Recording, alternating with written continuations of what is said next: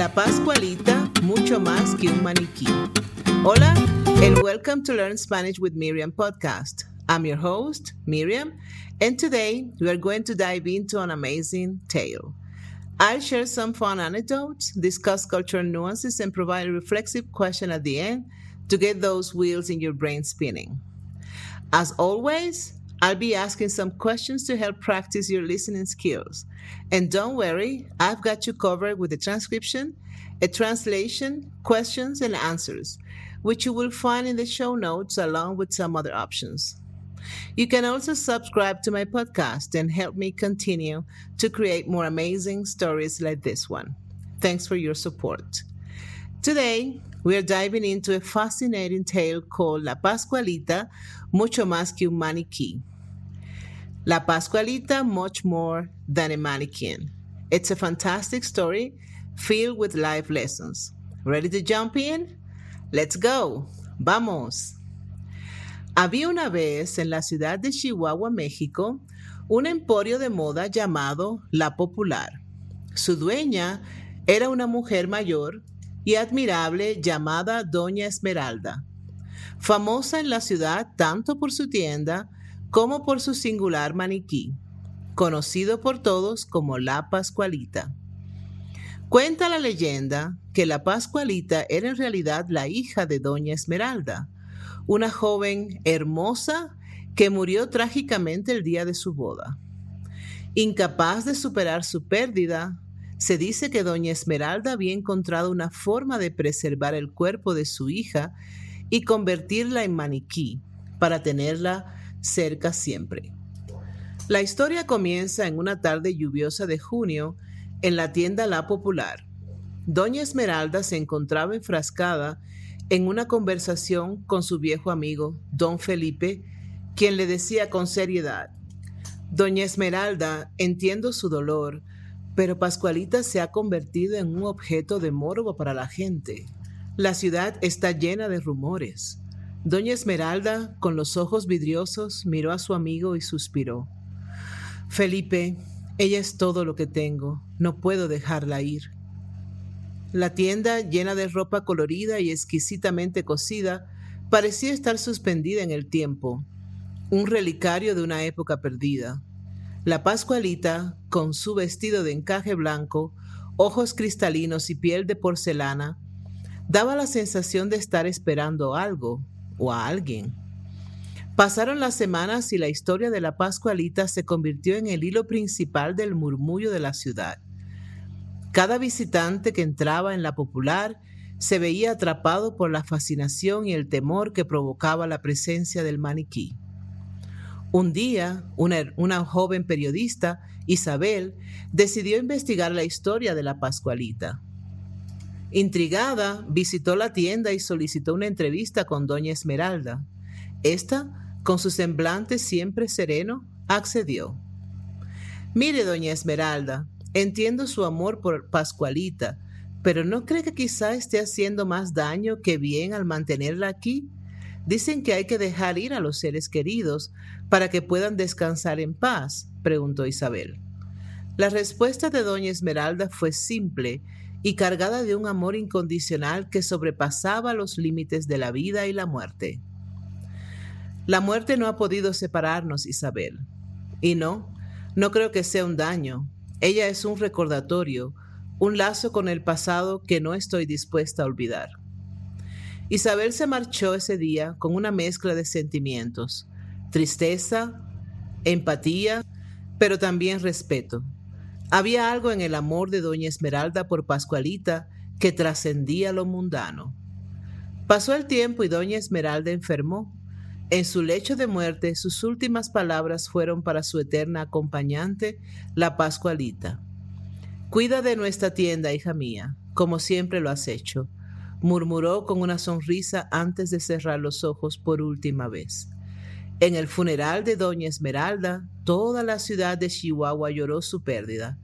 Isabel, la periodista, estaba presente y no pudo evitar mirar a la Pascualita, que parecía más solitaria que nunca en el escaparate de la popular. Después de la muerte de doña Esmeralda, la tienda estuvo cerrada por un tiempo, dejando a la Pascualita encerrada en un silencio mortal. Sin embargo, un día, la popular volvió a abrir sus puertas. A cargo de la tienda estaba don Felipe, quien había prometido a su vieja amiga que cuidaría del lugar y de la Pascualita. La popular continuó siendo un punto de interés en Chihuahua, pero ya no por los rumores de que la Pascualita era un cadáver conservado. Ahora la gente visitaba la tienda para rendir homenaje a Doña Esmeralda y su eterna hija, para recordar el amor incondicional que la vieja dueña tenía por su niña. Isabel decidió escribir un artículo sobre la historia completa de la Pascualita, contando la verdad detrás de la leyenda urbana. En él exploró el, dueño, el duelo de Doña Esmeralda y cómo la Pascualita se había convertido en un símbolo de amor maternal y recordatorio de los seres queridos que ya no estaban. El día que se publicó el artículo, la gente comenzó a mirar a la Pascualita de una manera diferente. Ya no era un objeto de miedo, sino un monumento al amor y a la pérdida. La Pascualita pasó a ser una constante en la ciudad, un recordatorio de que la muerte no significa olvido y que cada uno lidia con la pérdida a su manera. Así, aunque doña Esmeralda había dejado este mundo, su legado y su amor por Pascualita vivían en cada hilo de ropa de la popular, en cada rumor de la ciudad y en cada mirada dirigida al maniquí que en silencio parecía cuidar la tienda como siempre había hecho. Y aunque no se dijo de forma explícita, la historia de Doña Esmeralda y la Pascualita ofreció una valiosa enseñanza. El duelo es un viaje personal y cada uno lo experimenta a su manera.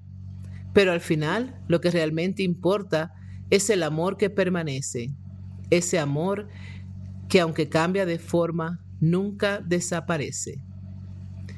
Beautiful story, right? That's all for today. Practice your answers, try repeating them out loud, and don't forget to check the translations and potential responses I've read for you. Any questions, please leave them on my website, miriamhidalgo.net. Stay tuned for more captivating stories to boost your Spanish skills. Hasta pronto, su amiga Miriam. And now the questions. Preguntas. 1. ¿Qué relación existía entre Doña Esmeralda y la Pascualita según la leyenda urbana? 2. ¿Por qué se dice que la Pascualita se convirtió en un objeto de morbo para la gente de la ciudad? 3. ¿Cómo se describe a la Pascualita en términos de su apariencia y la sensación que provoca en las personas? 4.